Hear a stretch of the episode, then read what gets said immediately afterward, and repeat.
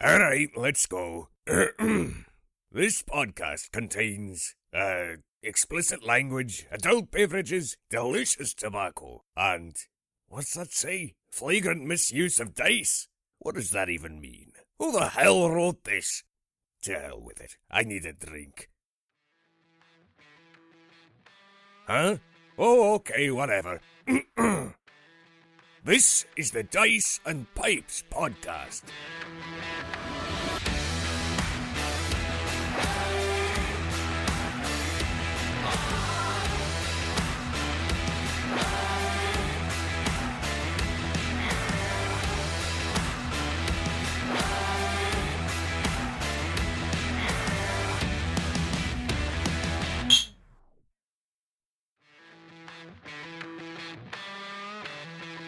Welcome, yes, Dice and Pipes, the show that uh, brings everyone together around the table to play games, smoke fine tobaccos, and drink even finer whiskey. I'm Brian, And I'm Chris. Good morning. and well, we don't know it's morning. Well, it's morning for me, so That's fuck true. everybody. I'm That's true. morning. We are what matters. Exactly. We are drinking Jefferson's Very small batch. ex- extraordinarily small. Where this batch may or may not have produced up to 100,000. They they actually produced uh, nine thousand ninety two, Well, this is bottle 9,092. and it's not hundred thousand; it's ten thousand. Oh no, I guess it could go up to nine, right? It can go up to 9999. 99,000, right? So 100,000 bottles. Uh, it is batch number 606. But again, very small. But I, I'm not going to disparage the good goddamn name of Thomas Jefferson. No, not in my presence. No. Son of a bitch. Especially when he's staring at me. He's Yes. fucking looking at me off over this bottle.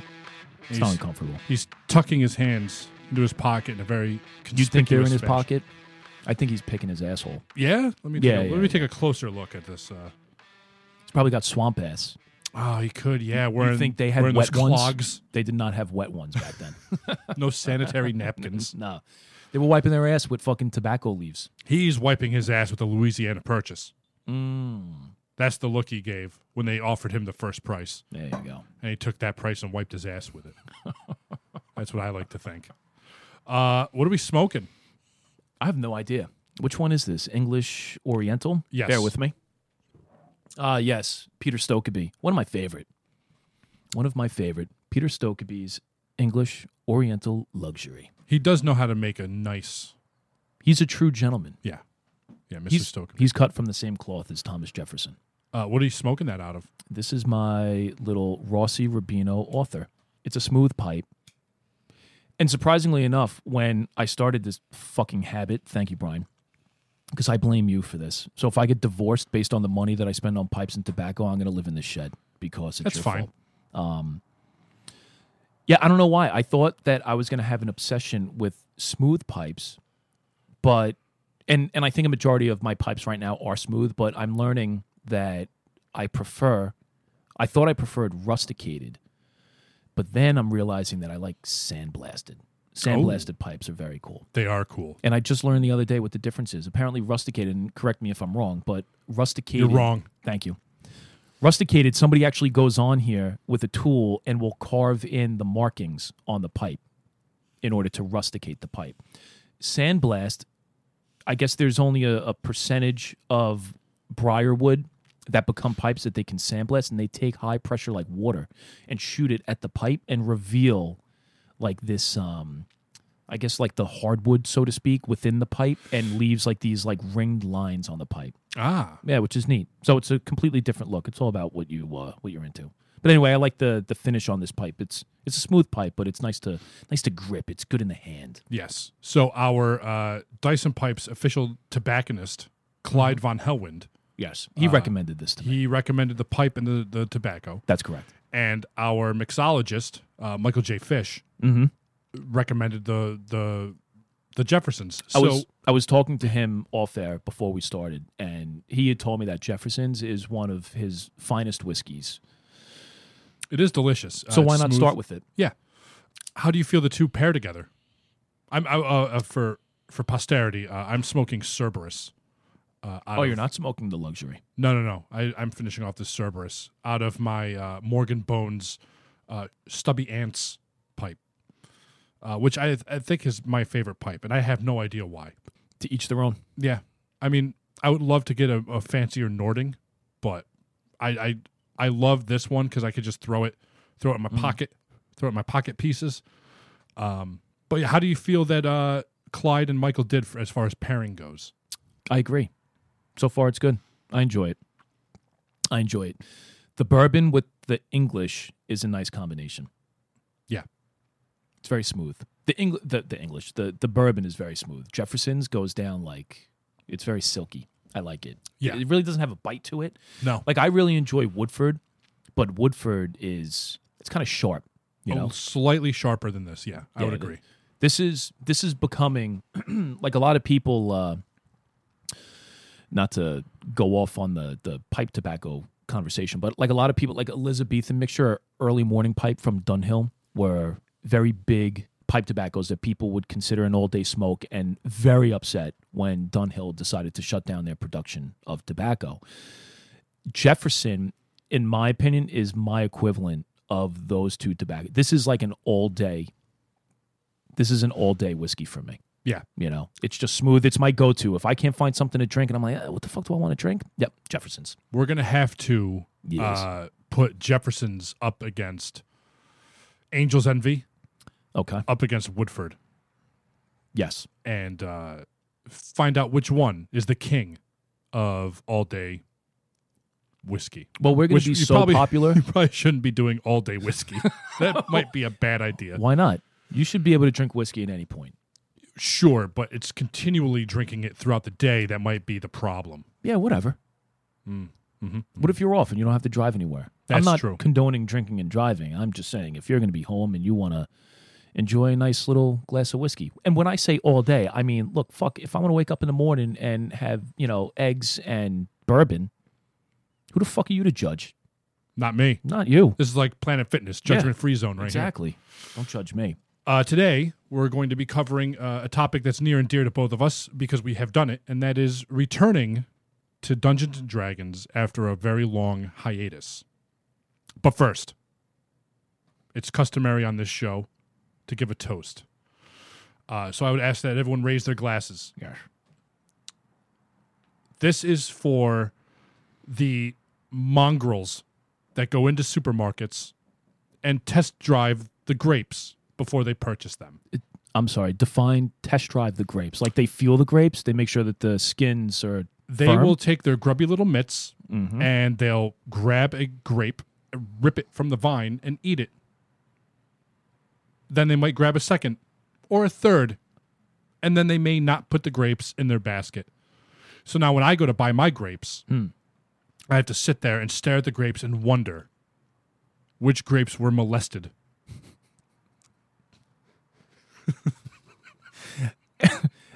Um, uh, this isn't like a like a video that you saw on YouTube. This isn't occurring in like third world countries. No, this, is a, a this standard- happens at the supermarket that you shop at. This happens at the supermarket you shop at. Are you fucking serious? Next time you go to the store, I'm just gonna sit there. I'm not even gonna go to buy. As a matter of fact, stake out the grapes. on my way home, I think I'm going to stop at Shoprite and see if people, which I can I can totally believe that. So this isn't. I got to put my glass down because the glass weighs like ten pounds. This isn't. This isn't like somebody employed by the store that's handing out samples. no, no. These are mongrels, as you say, savages that are going into the fruit aisle and pulling grapes off of the vine Yes. and, and test driving the grapes. It's a very goblin like move. What the fuck? Now, I could see if you grab the bag and put it in your cart and maybe you want to munch on one while you shop. I'm I'm all for that. Yeah. Uh, it's when you sample a bunch of them and either don't take them or take a different bag Why the fuck would you do that? because you're you're an animal. What are you shaving off? Like a half ounce? Like what's that saving you at the register? Eight cents? I believe the theory is that they're testing it for freshness But then why would you eat the grapes off of one bunch and then grab another bag? because now you're short a couple grapes. But there, you're then assuming that the grapes that you grabbed were from the same tree, picked at the same exact time as the grapes that you test drove. I'm not saying it makes sense.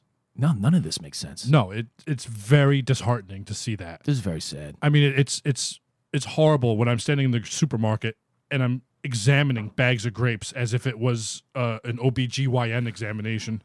and I'm just I'm sifting through these delicious purple balls, sometimes green, making sure that there is nary a barren stem. Not in my fucking grapes. So now, not only do I have to take those grapes home and and wash them for like potential pesticides, Mm-hmm. but there is the possibility that the person who had handled those grapes before were digging into their balls might have a little ball sweat. Jefferson, Jefferson might have been, He reached right in here and grabbed his ass parts, and then he test drove grapes. Right. that son of a bitch. and then you ate them. So now, not only do you have to wash the grapes, as you said, for pe- pesticides, now you have to bleach them. uh, so, yes, to the grape pickers. yes, sons of bitches. All right. Uh, I guess now is as good a time as any uh, to get into our first gameplay session. And after the gameplay session, we'll come back with the topic of the day. I am Dungeon Master, your guide in the realm of Dungeons and Dragons.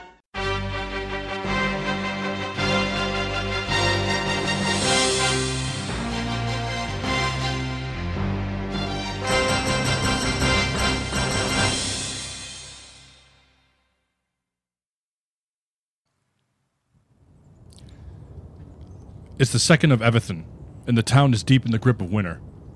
The stout stone buildings and thick wooden lodges are blanketed in a wet and heavy snow. Tall evergreens are drooping, and the roads are roughly cleared of wintry mix and mud and slush. It's also the morning of the Emperor's Feast, a holiday for friends and families to come together in the town center and enjoy an evening of song, food, drink, and overall revelry. On this morning, the townspeople are busy preparing a banquet large enough to feed most, if not all, of Northridge's 17,000 residents.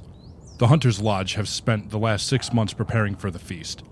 800 deer, 150 bear, 60 moose, 1,000 rabbits, 500 ducks, 400 turkeys have all been killed, butchered, and preserved for today's feast. The farmers have donated thousands of crops, and the various chefs are busy collaborating on a menu fit for the Emperor himself.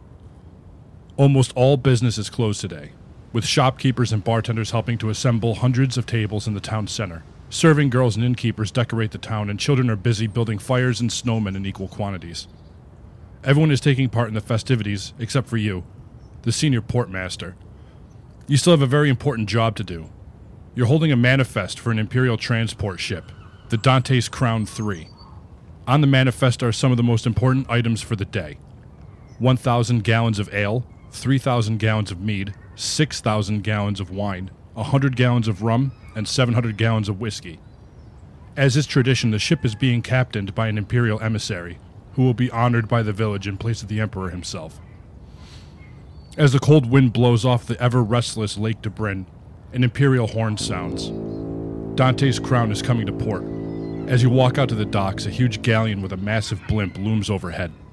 The crewmen throw mooring ropes down to the dock workers. Once the ropes are secure, the blimp begins to deflate, bringing the gigantic ship into the waters of the harbor. After several minutes, Dante's crown is secure, and a large gangway drops to the dock. A finely dressed man walks down the thick wooden ramp. He tightens his fine wool clothing in the blustery wind. He nods his head slightly, looking at you. I'm Count Griffin Elliot. My men have the ship's ledger, and I'm sure everything is in order. Can you please tell me where I will find Duke Titus Sigillus?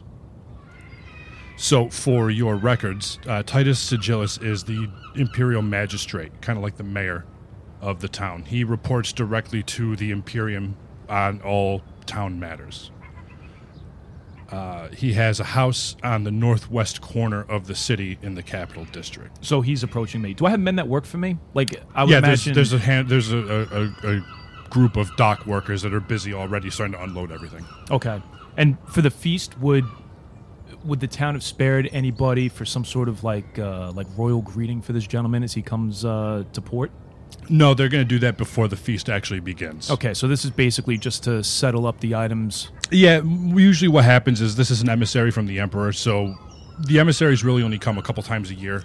And while this is kind of like a formal thing, usually what they do is they meet with the magistrate first, take care of business, even though everyone's technically off for the day. Okay. So they do their politicking and all that crap, and then uh, then they do their their honorary introductions. Okay. All right, no problem. So I introduce myself to the count. Excuse me. I say, Count Griffin Elliott, it's a pleasure to have you in our city. Uh, I am Harrison Bullitt, the portmaster.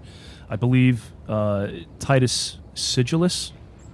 His home is located in the northwest corner of the city in the capital district. You would be able to find him there. He nods, turns around, and starts walking away.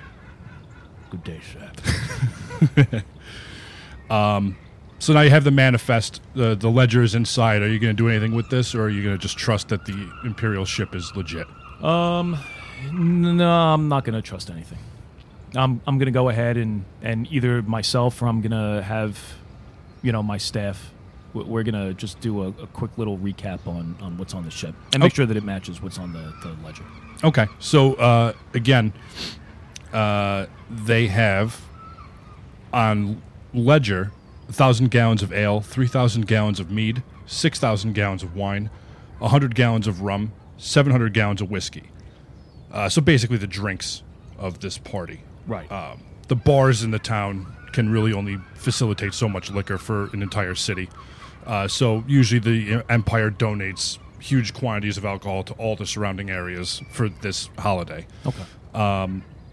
Walking through the ship, it looks like everything is pretty much there. I mean, it's a lot of stuff to count. Right. Right. But the general idea is that everything is is there. Yeah. Right. Like I can get an understanding based on like the uh, like the barrels. If you were to walk into the hold, Right. your eyes would kind of go wide. Oh, okay, this is a lot of stuff. Right, I would be amazed. This is probably more than I've ever seen. I would imagine that these ships, right, are not. This isn't a, a normal thing for an imperial ship of this size outside of like an annual. This type- holiday. Right. Okay.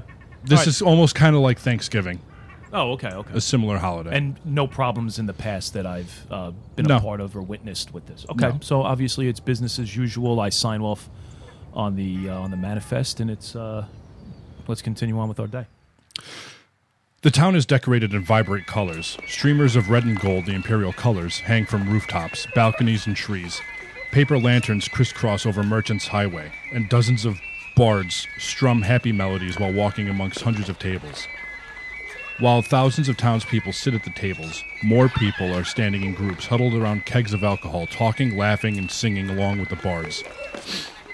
Men share hugely exaggerated hunting stories, and women giggle over the latest juicy gossip. While the party goes on around you, a short, plump dwarf dressed in fine robes, possibly too fine for a place such as this, staggers to you. He's clean shaven and balding with a comb over, and his cheeks are as rosy as his nose. Maximo, by name, the self proclaimed king of merchants, slaps you on the hip. Hell of a party! Am I familiar with this guy? Like Yeah, I know this yeah. guy. All right, so I say, "What's up to Maximo? What's going on, buddy?" Hey, uh, when you got a second, I've got an interesting manifest here. Seems old Codswood is expecting a shipment of silver. Old Coop probably won't notice a few ounces missing, am I right? I don't like these dirty tricks of yours. Anyway, listen, we'll talk later after the party. Uh, it looks like they're getting ready to bring out the food. You follow Dwarf's hungry gaze to the head table. Titus Sigillus, Glacrin Silverview, which is the Dwarven Imperial Justiciar, and Count Griffin Elliot approach the head table and take a modest bow. Griffin holds a hand out. Friends of Northridge, as the official representative of His Holiness, the Emperor, it is my distinct pleasure to welcome you all to the Emperor's feast. Do me a favor, roll perception.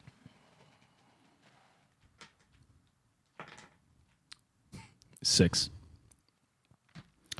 As the crowd swells to a cheer, you hear a loud bang. Several guests, including Elliot Griffin, fall to the ground, writhing in pain. Before your very eyes, a dozen people contort, their flesh tearing, and they start transforming into wolves. What the fuck? People start screaming, tables are flipping, people are running. What do you do? Yeah, I'm running with them. You're running. Yeah, I'm Okay. just a lowly portmaster. what the fuck am I going to do? Yeah, I take off. So we- we're in a hall, or we're in the town. To the town center, you're outside. okay. Um. So this is going on. I would imagine in the center of the town center. There's like a That's where- dais. right, right, right. and the count uh, is one of these dozen or so people all around okay. that start collapsing. Just before this, you heard a bang. Right.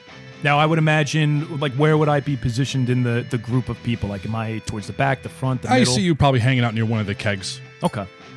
So more to- closer to the front. Yes. Okay. So I have a lot of people to get through if I'm trying to run away. Yes. All right. Well, I'm gonna try to make an exit. I'm not messing with wolves. All right. Uh, w- do you have an idea where you want to run to? Um, I would imagine towards my home would be the safest bet. Either there or the port, whichever's closer. All right. Give me a dex check. Uh, twenty. Okay. So you kind of start shoving your way through people, kind of pushing your way past shoulders, uh, leaping over people that are falling, trying not to trample too many people. Uh, as more people around you start fleeing, more than a few people start screaming witchcraft. Tables are flipped, dozens of Thunder Force soldiers quickly regain order. Following the frantic orders of the Imperial Justiciar, Glacrin Silverview, the Thunder Force begins securing evidence, isolating witnesses, and inspecting bodies. They form a perimeter pretty much around everything, so before you have a chance to really break away, you're stopped. They start sequestering people, uh, and there's this dwarf in kind of like formal armor, Okay. uh, pointing and just barking various orders, and and Thunder Force soldiers are running in those random directions, doing things. He approaches you, looks you right in the eye, and points to you. Him too. Him too? What? Two Thunder Force soldiers grab you. Wait, hold on. What are you grabbing me for? They grab. They grab you and sequester you. They start pulling you away. Yeah, under duress. Like I'm saying, w- w- what's going on here? Why are you grabbing me? Shut up. Oh, god damn it! Where are you taking me? Quiet. Don't tell me to be quiet. Do you see what's going on here? No, I don't see anything. They anything. give you a shot to the gut. Oh, son, bastards. As darkness looms over, the party now turned crime scene. You're in a small room, sitting at a small wooden table. After a moment, the door opens and an older man enters. Harrison Bullet, yes? Who are you? I'm Klaus Alexanderson, captain of the Thunder V Sanctorum. I'll, dispense, I'll dispense with the pleasantries. You're a senior portmaster, correct? That is correct. After today's uh, incident, my men found this. He dropped something on the table. It looks like uh, almost like a piece of bark that's been stripped from the tree and it's kind of burnt. And there's some kind of strange insignia drawn on it in a dark liquid. You can't really tell what the liquid is. Okay. Do you know what this is? I've never seen that before. Hmm. Interesting. Why would you ask me? Well, the leader of the Hunters Lodge seems to believe that this is uh, found only in Vogtrim's swamp. You're a man who manages all sorts of imports and exports. Can you confirm if this is actually from Vogtrim's swamp? I'll take a look at it and give you my best educated guess. So, like I said, it's a, it's a piece of wood. Right. Um, I mean, does it appear to be the bark from a tree from the swamp? You can tell it's from a tree. Uh, if you want, you can give me uh, a survival check. I would guess at this point, like all my checks are just going to be flat twenties. Yeah. Right. Sixteen. Okay. Yeah, you can tell it's from the swamp. It's got almost kind of like a soft mushiness to it. Okay. Um, so I convey that to this guy. I'll be frank. I know about your side businesses. Your friend Maximo was all too eager to tell us about it. However, I also know that you have made dozens of reports of heresy that have resulted in several cleansings. I'm at an impasse, I'm afraid. Do I burn you at the stake? Or do I offer you a job? Holy shit! I'm a fucking company man. I fucking ratted people out to these guys. That's crazy. Um, out of character, of course.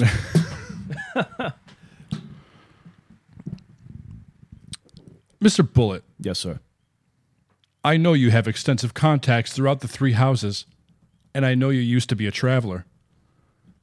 Here's what I need I need you to go to Vogtrim Swamp and find the person or people responsible for what happened today. You will be accompanied by the head of the Hunter's Lodge and one of my Sanctorum. In exchange for this deed, I'm willing to give you title and estate within the Imperium Capitis. It is what you've always wanted, is it not? Say no more, sir. Very good. So, uh, with a handshake, Can I, can I just interrupt one second? Yes. I, I would imagine this guy is part of what? He's the captain of the Thunder Force. Okay. And, you know, from our discussions, these guys are not to be fucked with.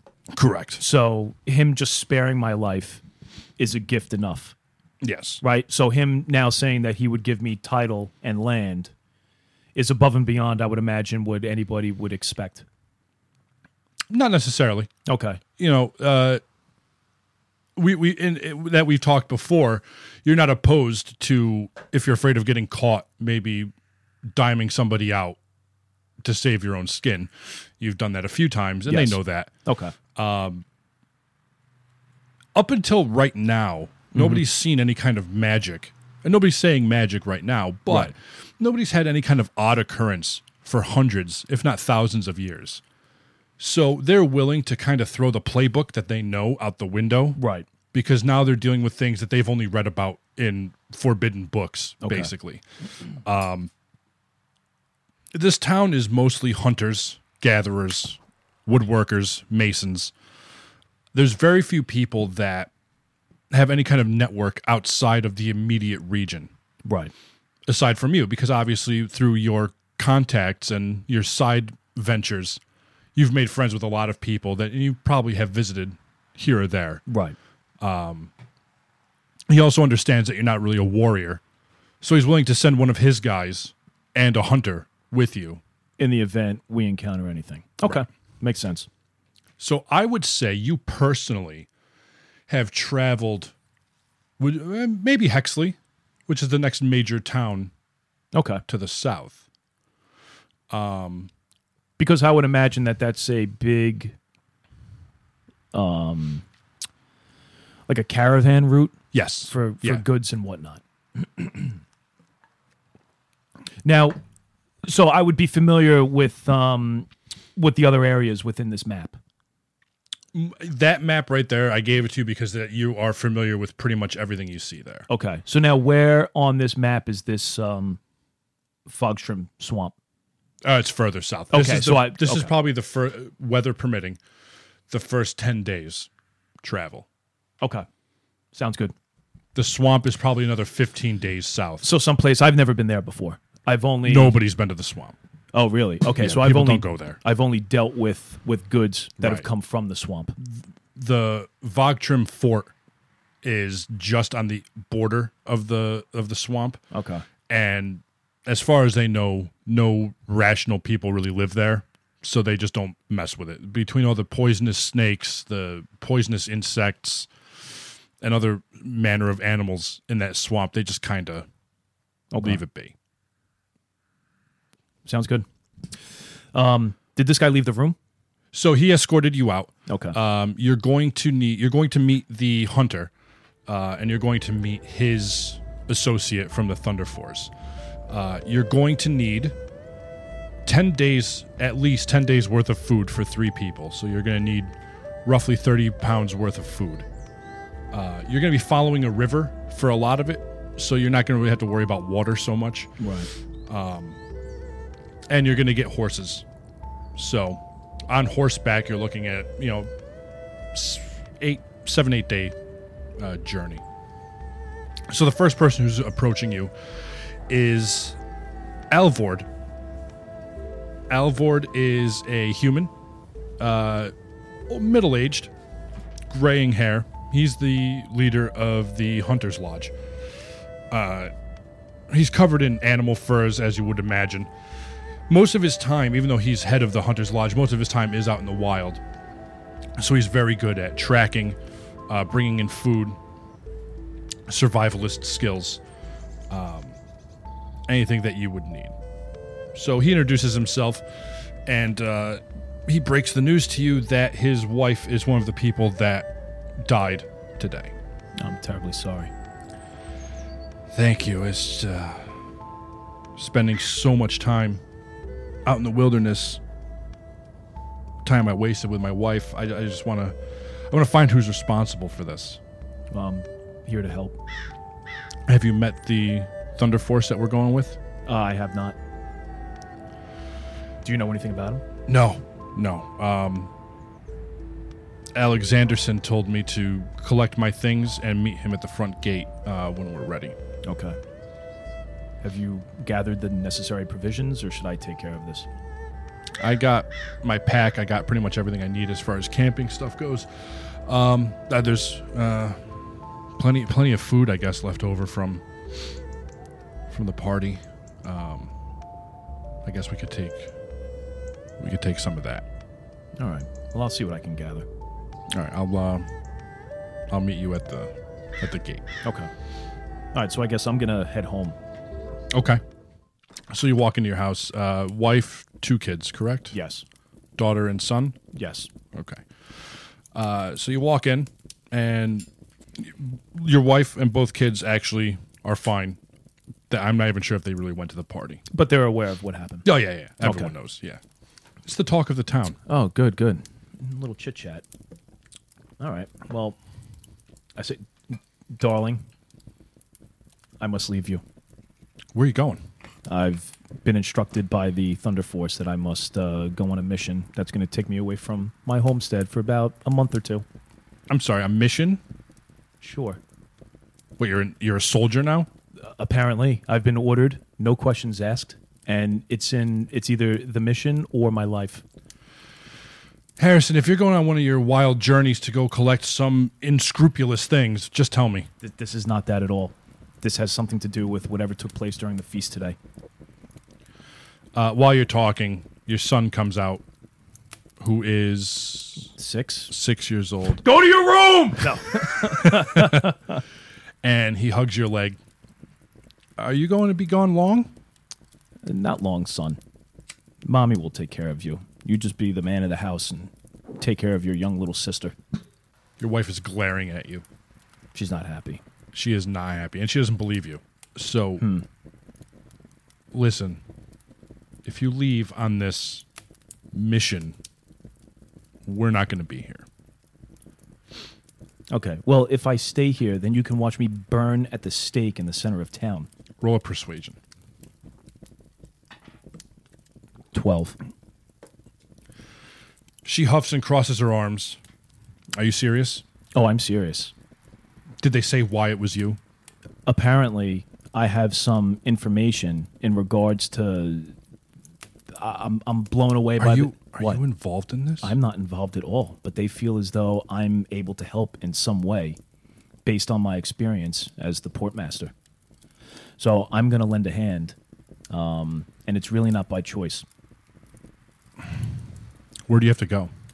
All I know is south of Hexley. South of Hexley. Yes. That's even further than I've ever stepped foot. Are, are you are you going to the house itself? No, we're going beyond the house B- To the swamp? to the swamp. Share this information with no one. Okay. All right. Um. Well, wh- what do you need? I need provisions. I need my camping gear. And I need whatever rations we have in the house. Okay. Um. Do you know how? lo- uh, Okay. Yeah. Just uh, just take what you need. Uh, I'm gonna bring the kids over to my sister's, and um, I guess I'll see you off when you're ready. Okay. So uh, she grabs everybody up. She grabs whatever stuff that they need. She figures she's probably just going to stay with her sister. It's probably good for the kids anyway to have some kind of family around after everything that happened today. So she gathers them up. She gives you a quick little peck on the cheek, and uh, out she walks. So she's off. She's off. She's Okay. going to meet you at the gate when you're ready to leave. Okay. All right. So I finished gathering my uh, my belongings. Now the funny thing is, I would imagine my character. Um, yeah, he's really not much of a fighter. So like, I grab you know like a small dagger that I might have and maybe keep it on my person. But you know, my main focus is is going to be grabbing you know the the items that I need to get through this journey. All right. So what are you going to bring with you? So I would think I'm going to bring a, a pack. I'm probably going to have a uh, a tent or at least a bedroll. Um, I guess a tinder box, enough provisions to last. the food isn't going to be an issue, uh, at least unless things go horribly wrong. Right. But there's plenty of food left over. Like if you go out of the town square where everything was supposed to happen, you can see large kettles of stew large spits with full animals on it that Right. Haven't even started to be carved yet. Before the festivities even kicked off, Okay. this this tragedy happened. Right. Um, All right. Well, the stew I'm going to leave. Not something that I'm interested in taking, but I will take the animal, and I'm going to take anything in the house that's been preserved. You know, just to try to save on some weight. I would imagine, like, I don't know how the town or the city that we're in right now is situated as far as like the equator goes. Like, as we travel south to the swamps, is it getting hotter? Yes. Okay. So obviously, I'm going to dress appropriately. Um, you know, I might bring like a poncho for the you know bad weather. Yeah, I mean, it's not going to get hot because Right. you're you're right in the middle of winter, so you know it might get moderate. Okay. Think about going to like Louisiana in the middle of the winter. Right, right. You're right, looking so at I- like 70s. Yeah. So I dress appropriately. Okay. So you have all your food, you have your clothes. Uh, you're with a hunter, which is good. Right. All right. So you're heading to the I'm gate. head to the gate. All right. So you see Alvrod, Alvord, I'm sorry, standing there, uh, talking to a gigantic soldier uh, with the Thunder V Sanctorum emblem emblazoned on a large tower shield. He, this brute, turns around and looks at you. I'm Whitmore. How are you? I'm good, Whitmore. The Harrison Bullet. Yeah, I've heard about you. Old Alexanderson told us. How'd you get wrapped up in this nonsense? Apparently, I have some knowledge that's gonna help with our little journey. Let me ask you, uh, you, you think it's actually witchcraft? I know nothing of the sort. That hasn't been around in hundreds, if not thousands, of years. I mean, you, you saw what happened, right? Uh, It's it's still is shocking to me. I, I, I- joined up six months ago. I- I, I came from Dragon Watch. They, you know, they, they did their indenturing there. Uh, I, I didn't think I was gonna have to actually do anything. I thought I was just gonna be cold for a few months, and here I am. Did they teach you anything about this? Like, do you know what to expect? No. No, they they teach us that you know you, you get an accusation and you, you hang people. I it seemed pretty simple to me. Well, it seems like this mission is outside of all of our purview. I turn to uh, Alvord and I ask him, "Have you ever been south of Hexley to the swamps?" Yeah, yeah, I've been in the swamps. Um, on the plus side, there's no there's no Thunder Force there. There's really nobody there. Right. No, no offense, Well, there's Whitmore. something there, if that's where we're going. Yeah, I, I still don't quite understand the purpose of our mission here. So Whitmore kind of looks around and he opens up his pack and he pulls out this this bark. Well, this is the evidence. Uh, you're not allowed to keep it, but uh, you can look at it if you want. Okay, I'll examine it. All right. Uh, give me an investigation. Fifteen. All right. Uh, so yeah, it, it's it's semicircled shape bark, How big? about the size of a palm of like your hand, like something that you would hold. Okay. the outside of the bark is kind of peeling and moldy and mildewy and mossy. Uh, it obviously came from a wetter environment just by holding it. Um, it doesn't feel like it would catch fire very easily just from being so soggy. Yet there's a scorch mark on the inside of the bark, and that scorch mark is covering up a portion of this insignia that's been drawn uh, in a dark liquid. Um, the dark liquid is long since dried. You don't know if it's some kind of ink, if it's blood. You don't know what it is, Okay. um, and you don't recognize the insignia at all. It's very, very foreign looking. Foreign is in it might be a different language foreign, or foreign is in it just looks so alien to me. I Yeah, I mean- to understand what it was. You know, like, you could look at something in a different language, even if the letters, even like hieroglyphics, like you could tell it's trying to say something. This is more of a picture, if you had to guess. Okay. But again, like three quarters of it is uh, is covered up. Um, it looks something like this. So it looks like an open-ended arrow pointing either up or down depending on how you hold it Right. with a couple of lines underneath it and then something comes out underneath those lines but it's burnt away Okay. So yeah, I have no clue. My guy obviously he has no idea what he's looking at, Right. but he can tell by the bark and the um, um, like the substance of that bark that eh, nine out of ten times that it's coming from the swamp. Yeah. Okay, So Whitmore, you know, very concerned, right. um, almost kind of shifting uncomfortably in his own boots. What, what do you th- is it magic? Y- You're asking the wrong person. I'm I'm a portmaster. I don't even understand why I'm here. I mean, all I was able to contribute is the fact that I know that there is a high percentage chance that this bark comes from the swamps. Alvord pipes up. Well, you're the you, you've been a portmaster for a long time, right? Of course. I mean, have I'm, I'm sure you have to deal with hundreds of ships, but what's what's flammable? Because this looks like it was set on fire. Well, this doesn't appear to be flammable. Right, but is there some kind of powder that they could have put on it to set it on fire? Would I know that? I, I mean, I mean, outside of like like common sense, like gunpowder, somebody puts some sort of like gunpowder. right, like on it? phosphorus or stuff like that. Right. Um, So yeah, you know, you give them a list of basic elements that you know about that could be flammable. Um, Whitmore asks you, uh, did anyone ask for a large shipment of that kind of stuff No. recently? No. and and besides, even if we thought that it was some sort of flammable material that's easily accessible here, why are we trekking down to the swamp? Why wouldn't we be conducting experiments here to determine if in fact this was what was used in order to scorch this this bark? I can answer that question. Alexanderson walks up. I'm glad to see you all well and well equipped. Uh, Whitmore is a new charge of mine. Uh, this will be a good way to get his feet wet. Uh, gentlemen, understand this is a very strange scenario. Somebody dropped this. It was told to us that there was a loud bang. Uh, I'm not sure if any of you heard this bang. Oh, I heard it. Uh, you did hear it.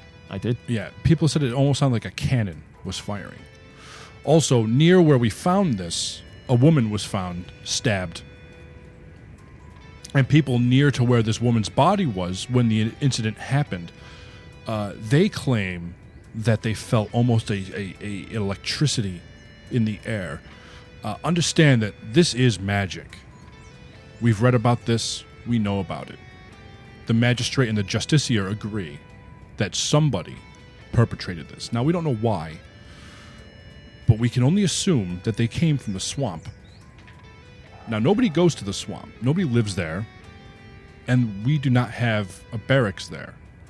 It's a wildlands. And as far as we write off, uh, it, it is of no concern. However, it appears that it is a concern. We believe there's a cult down in this camp, and we're sending you three for various reasons. Uh, Alvord is the best hunter in the village. He's going uh, to keep you two alive. Whitmore is young, eager, and ready to fight. He'll keep you safe. You, Mr. Bullet, we're hoping as you come across clues, Emperor willing, uh, you would be able to determine the origins of these items that you may or may not come across. Uh, we need your knowledge of alchemy. Now, we understand that you don't use these items, but you should be able to recognize them. You've certainly made enough reports of more ambiguous items uh, than this. So, we're hoping that if anything stands out, something that maybe, according to your friend Maximo, you may have put in your pocket, maybe you'd recognize some of these things. Hmm. Now, if you do come across a bandit camp, we're not expecting you to throw your lives away. Simply observe and report. House Vogtrim is just north of the swamp, where you're expecting you to go there and let them know what you found. But we're not prepared to send our men to die in the swamp. If it is too dangerous, I'm willing to lose three rather than an entire battalion. I'm sure you understand. No offense necessary. Understood. Very good. I'm glad we all understand each other. And again, Mr. Bullet, I know you want to go to the Imperium, and there's an estate waiting for you and title. You'll never have to work again. In the meantime, as a show of goodwill, if you want, we can relocate your family there now. Oh, I'm not going to turn him down. Very good. We will make arrangements, and um, we will send uh, we'll send word to the house when you get there to let you know that everything worked out swimmingly Okay. with your family. Do you have any questions? Do we have a contact in Hexley? Uh, you can just go to the Thunder Force uh, down in Hexley. This is a writ of conscript. Uh, it's been sealed by me. Do not open it. But uh, you have four of them. You hand these over to the appropriate authorities, and they are mandated to assist you in any way possible. Anyone who doesn't assist you, uh, certainly catalog their information and send that to us, and we'll deal with them. So we don't have Whitmore strike them down. I no, no that's- we're we're not we're not bandits like you, Mister Bullet. We follow laws I follow some laws. only when it's convenient. When it's convenient. Okay, you got me.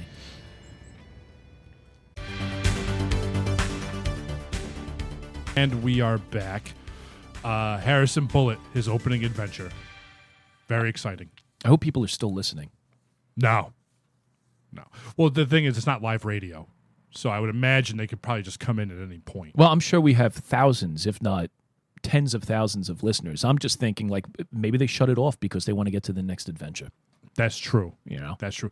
But if they do that, they're going to miss the brilliance that's about to transpire right now. Holy shit. We're If gonna, they- we're if gonna they- drop knowledge. Yeah, if they, if they weren't hooked in by the the Peter Stokkebye, if mm. they weren't hooked in by the animals that handle grapes, I don't know what to tell you. Yeah, you don't deserve to listen to this fucking show. I don't know what to tell you. Uh, coming back to D and D, or starting for the first time, uh, I think it's safe to say that for a while, maybe Dungeons and Dragons was uh, kind of floundering in the water. Uh, the public perception was not that great. Yeah. and the game itself probably wasn't doing that well. But after fifth edition, it seems like there's been this groundswell, this uh, resurgence. It brought me back in. The last time I GM'd a game, or in the case of Dungeons and Dragons, DM'd a game, was Advanced Dungeons and Dragons Castle Ravenloft. That was probably Was it back in the 40s? close. 97, 98 maybe? I was almost there. I'm not sure when I actually got the book, but needless to say, we're talking the better part of 20 years uh, since I played a little game. What about you? Almost the same. Uh, I too go back to uh, to AD and D. That's where I started. Maybe a little earlier, early '90s. I've never GM'd or DM'd anything, so I've always been a player in, in people's campaigns. Um, so again, just like you, there's been like this 20 plus year hiatus, and boy, have the times changed. You know? Yeah. So uh, as we record this, we're about nine hours into the campaign with Harrison Bullet. Uh, how do you feel it's been wading back into the waters as a player? You know, I, I thought it was going to be a little rough, um, which it kind of is. I mean, you know, we're going to have our little hiccups, especially considering that this is a solo campaign. I've never done a solo campaign before. However, I have to say, with the way 5e is structured, it's been fairly straightforward and easy. I think a lot of it is really just just creating content and and you know the role playing aspect, which will obviously come with time. Yeah. Uh, I mean, there's some obvious mistakes that I've made uh, throughout the throughout the journey so far, which you guys will eventually hear. But getting back into it was a lot simpler than I thought it was going to be, and I can't help. Uh, there's a lot of great YouTubers out there that uh, that cover this kind of stuff. And they do a great job, but I can't help but feel like if you listen to these videos or watch these videos, you become overwhelmed. Uh, there's a lot of shit going on, despite the fact that 5e has never been easier Right. and that's speaking from a place the last time I played was AD&D where you have to count the weight of food. It seems like it's very easy to get in. And the trick to that is understanding that the way the rules are structured, they're they're designed to be thrown out at any point. Uh, they're very big on fun trumps all. Right. So it's very loosey goosey, as they say. Yeah, and that's how I like to play. I like to play. Uh, play uh, I'm sorry. as is customary, I think you need to roll a d20. On Dice and Pipes, when you flub a line, you have to roll a dice. Uh, it's a drinking saving throw. Only if you get called out. If you didn't go, I probably was going to let that slide. I can't. I just assume it's coming. Uh, what's the uh, what's the DC on this? Uh, w- 10 and above spares you.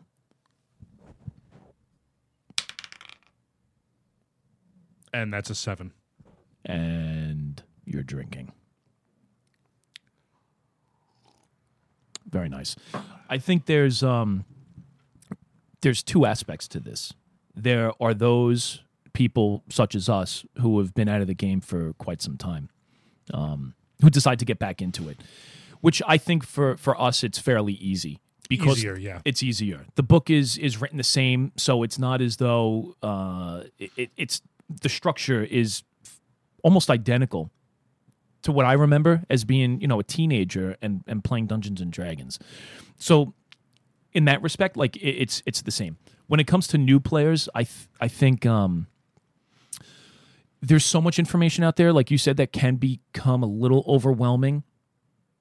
However, I think if if you're able to parse the information that you get off of YouTube and then couple that with the free information that you can get from online, it it might seem a little intimidating, but it is easy to to kind of jump back in. And I don't even think it matters how old you are. I think you could be a 13 year old kid and and pick up the uh, you know the basic rules off of uh, Wizards website and and jump into it.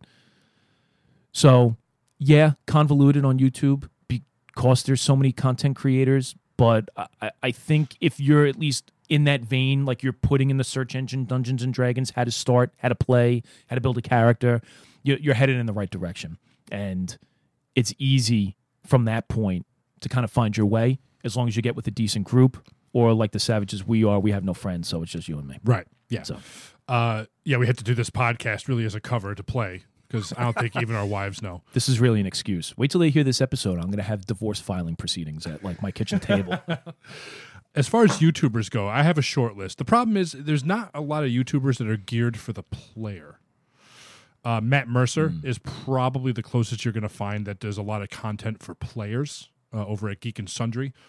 But for GMs, great googly moogly, is there a lot of YouTubers? which is really unfortunate because I think to get into this game, I think most people who want to play Dungeons and Dragons, and this is just me just pulling this information out of my ass, I would think most people want to go in as a player first, which they should. Yeah. I think you should start as a player, not as a GM. That way you can, or DM, you know, that way you can get the experience on what it's like to to be an adventurer within somebody's campaign, learn from your DM, and then take what you've learned and you know basically whatever you want to do, you can then apply it to, to your skills as a DM. Right. And like you said, there, there really isn't enough out there on YouTube. There are a few. Some of them are kind of hard to listen to. The, the one guy that comes to mind, and I'm not saying that he's hard to listen to, but he's one that I think gives decent information as far as a, uh, a player is concerned, is Dawnforgedcast. Yes. Like he does a lot of like uh, like player information and Nerdarchy, like those guys do a lot of builds. Right. Um, but again, some of these videos are fucking like 40 minutes long, and like sometimes I just want a five minute video. Just, just like give me a quick little overview as a new player, a newcomer to D and D, what to expect. Yeah, WebDM has a series of videos on how to build a, a character and how to role play that character.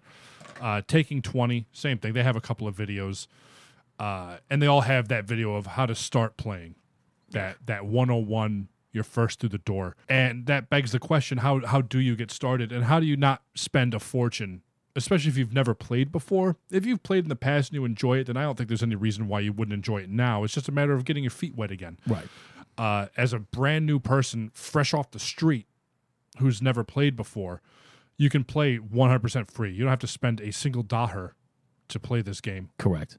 And as a disclaimer, just let it be known that I watched no videos as far as like a uh, like a play from a player's point of view. So if you think my role playing skills suck, don't blame it on YouTubers. Blame it on me because I'm going straight from what I remember doing as a kid, and this is one of those things where we're just going to kind of ease back in. Yeah, So we'll take it. yeah. No, no funny voices from Harrison Bullet. no, no, no, no, no, no, no, no.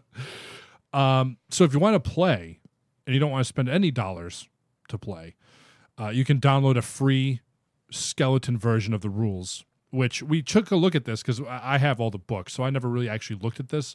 It's a little bit more than a skeleton. I would say it's the skeleton and muscles uh, of the framework to play this game. That's free from wizardsofthecoast.com. If you type into Google Dungeons and Dragons and hit go, uh, it will bring you to the first website that comes up is Wizards of the Coast. Uh, from there, there's a little menu drop down that says start playing. And from there, it, you, you run wild. So you can get the free rules. You can get a free dice roller app on uh, on your phone, on your smart device. And uh, the device that I would recommend, because it actually also comes with, not that you need this, but why not have it? It comes with sound effects and whatnot. Uh, is I think we're being serenaded by Canadian geese. no, that's Sparkle RPG Fantasy app.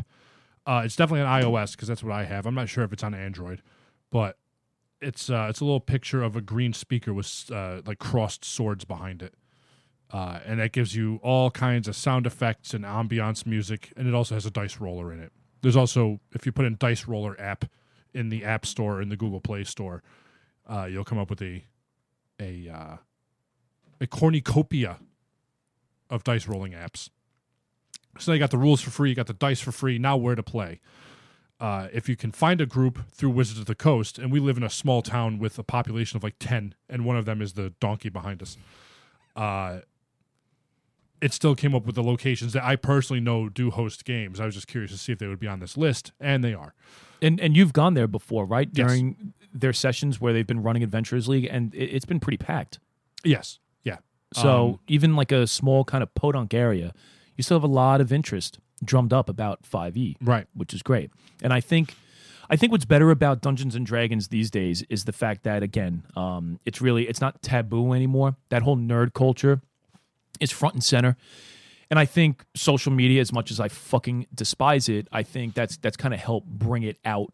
You know, people are more comfortable uh, in their skin Yeah, doing nerdy shit these days. right. um, So you'll find you'll find at your local comic book store, even if you don't have the internet, which I would imagine everybody has the internet these days. But even if you didn't have the internet, uh, you could still go to your local comic book store and and, and inquire about Adventurers League. And I'm I wouldn't be surprised if they are running sessions, which is great because it's number one, it's a great way to to get started back in or start for the very first time into into D and D if D and D isn't your thing, like we found this small little comic book shop in town, um, they were running Warhammer tabletop.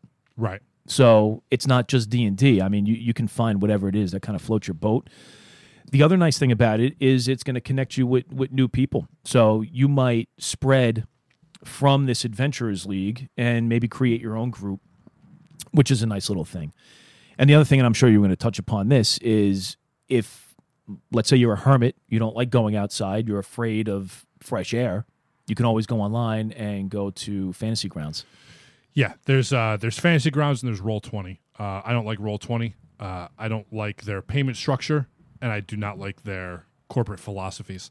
Well, Roll So- 20 is a monthly, correct? Yeah, And Fantasy Grounds is a one time fee. they have monthly or one time fee.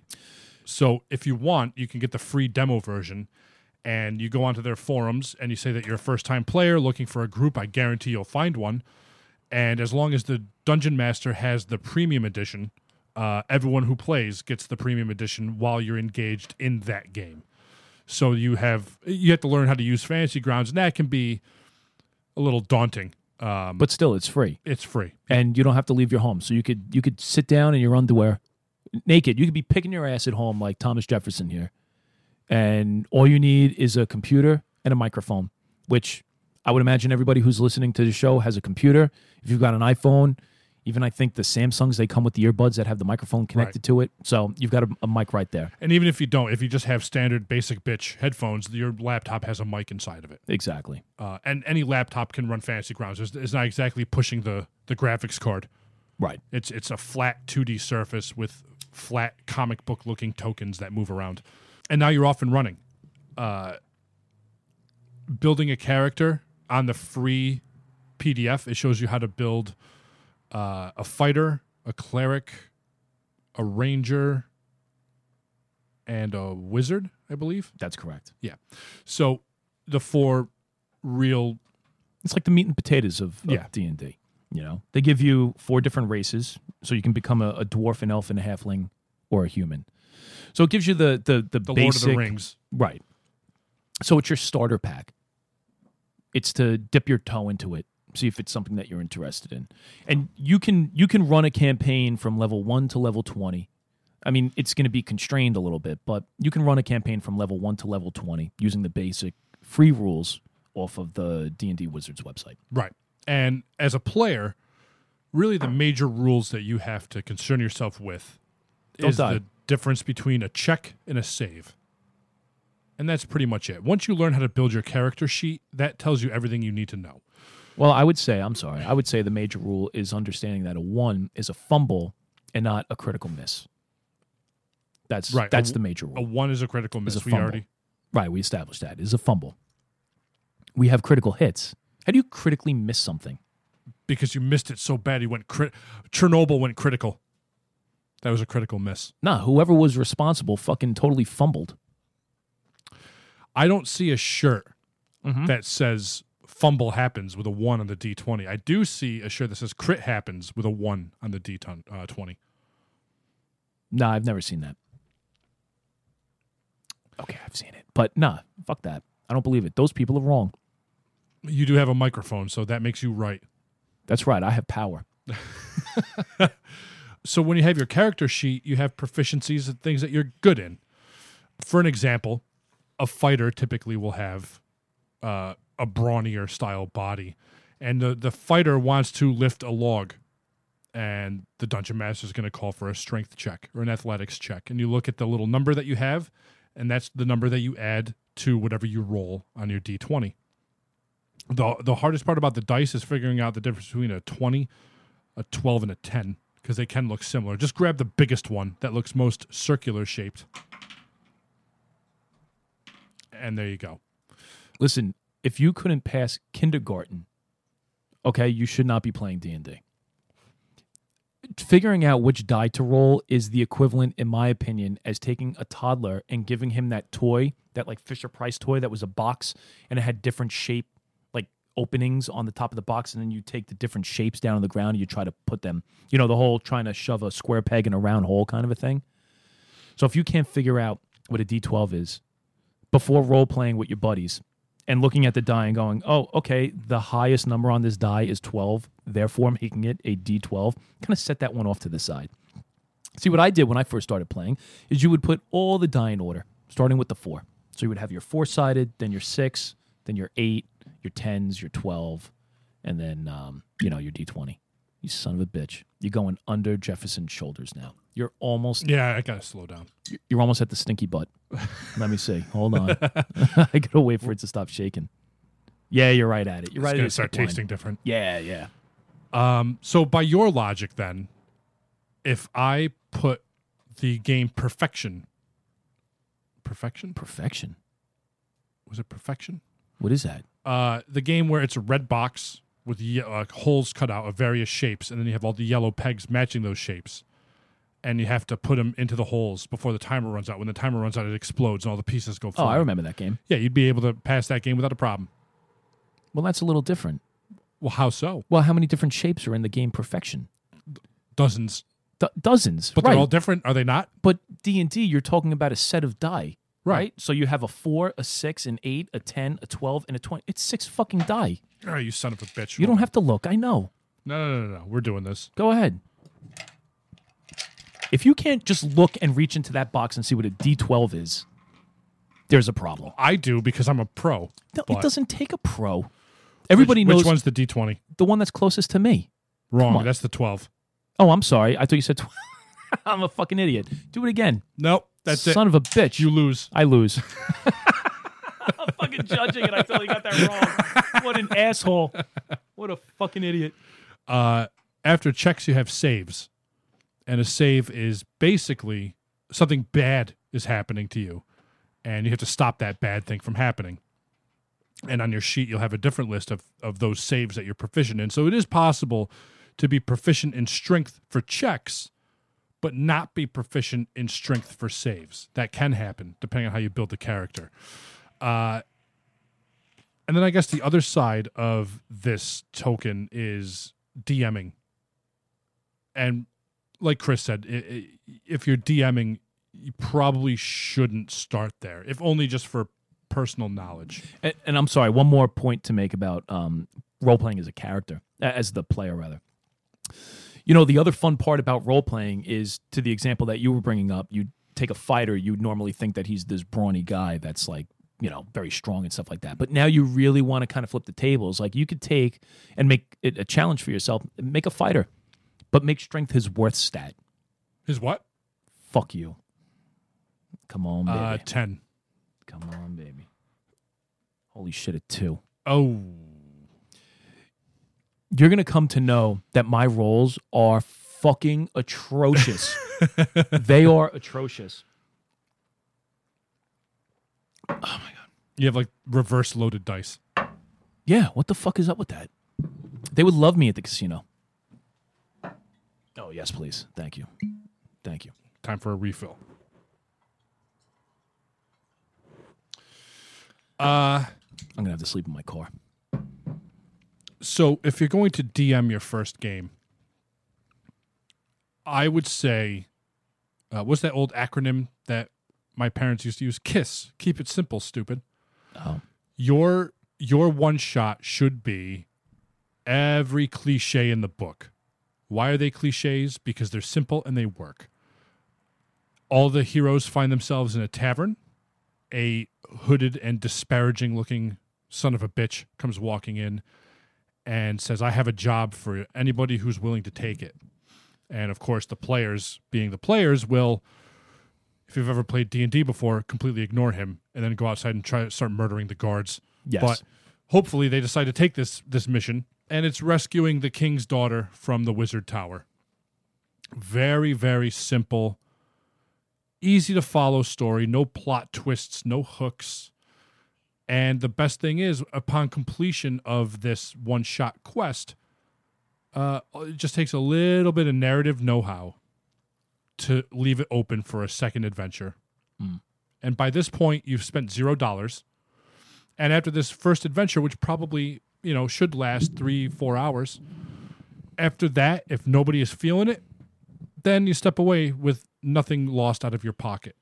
If they are feeling it, I would say you can use the free stuff for the first several sessions, and that's when you can start buying the books. And really, uh, we've reviewed the uh, the free PDF. I haven't read the whole thing, but just looking at it at a glance, the only thing that's really going to hold you back, at least to begin with, is going to be the monster manual that they include in the free version because a lot of it is zero challenge rating monsters like rats, hawks, uh, axe beaks.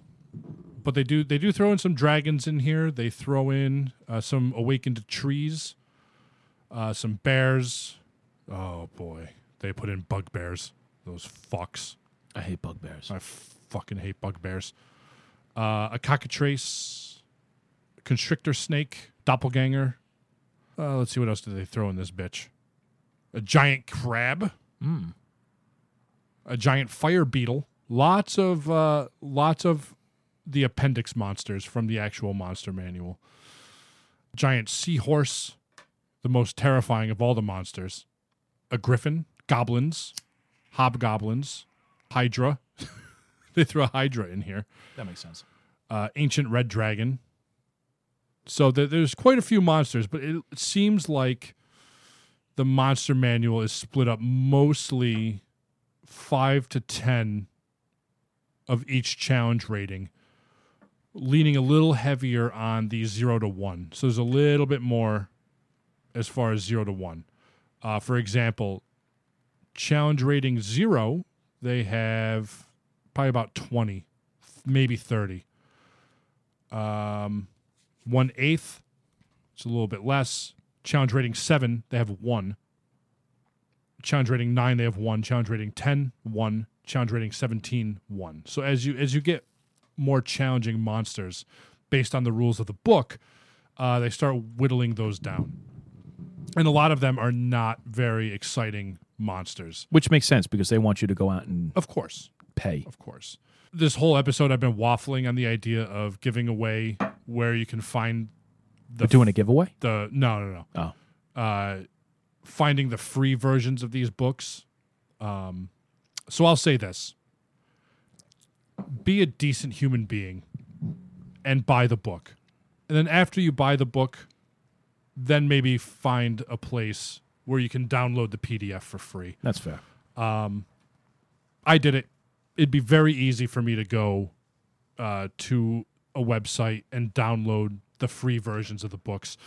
And I will say, uh, with the modules, I have downloaded the the free versions from unscrupulous websites, and if I decide to run it, I'll buy the book, um, because I'm not gonna I'm not gonna be a hypocrite. You're a man of nobility. Yes, yeah, I think so.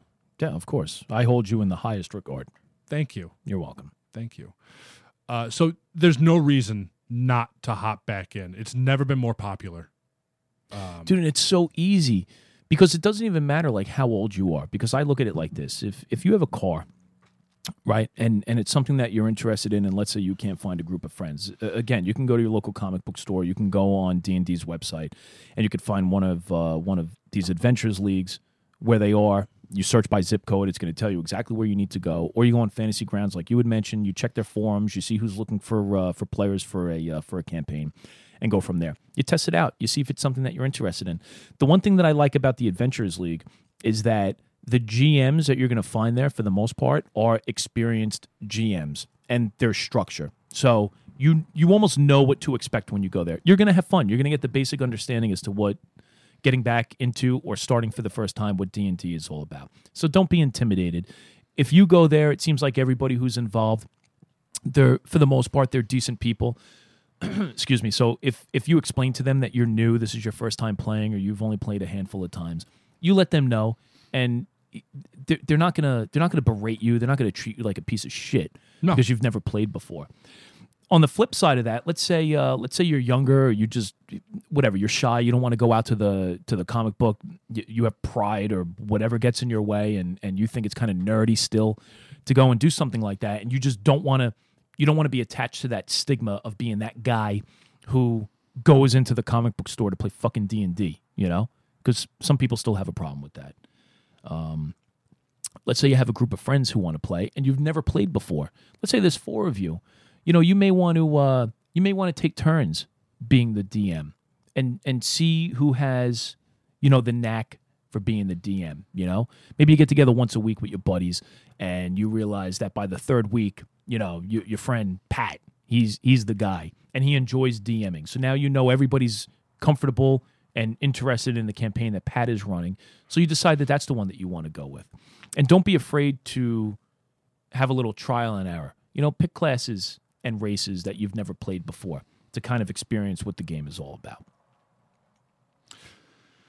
y- nobody is going to give you a hard time. Uh, it should be very easy to find players, uh, and it should be very easy to determine if you actually want to do this or not. And like I said, Yeah. if, if if you're coming back, then I don't see any reason why you shouldn't just hop right back in. Yeah, and if people are going to judge you for fucking playing D&D, then you tell those people to go fuck themselves. You know? Yeah, That's the way I look at it. And the only people that are really going to break your balls are the people who don't play, and Or they're, they're like too cool for the room, right. you know? And, and those people, like I said, they, they fuck them. Who cares? And ironically, I would bet out of the people that do break your balls, at least half of them have played. Or want to play. Right.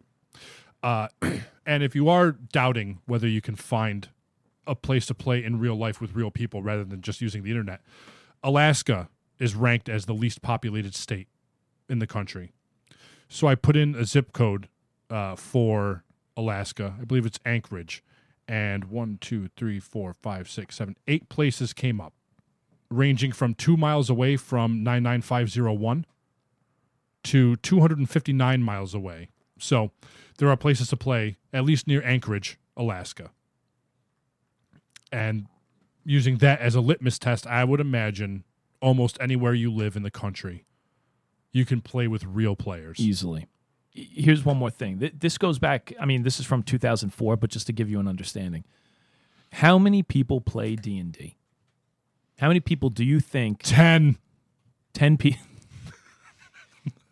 since D is since D&D I'm is sorry? fuck son of a bitch 19 Oh, you dick. yes since D&D has been created how many people and or how much money do you think has been spent on D&D products? D&D not other role playing just D&D how many people do you think have played? Since when? since D&D was created. Uh, I'm going to say 86 million. 20 million but still.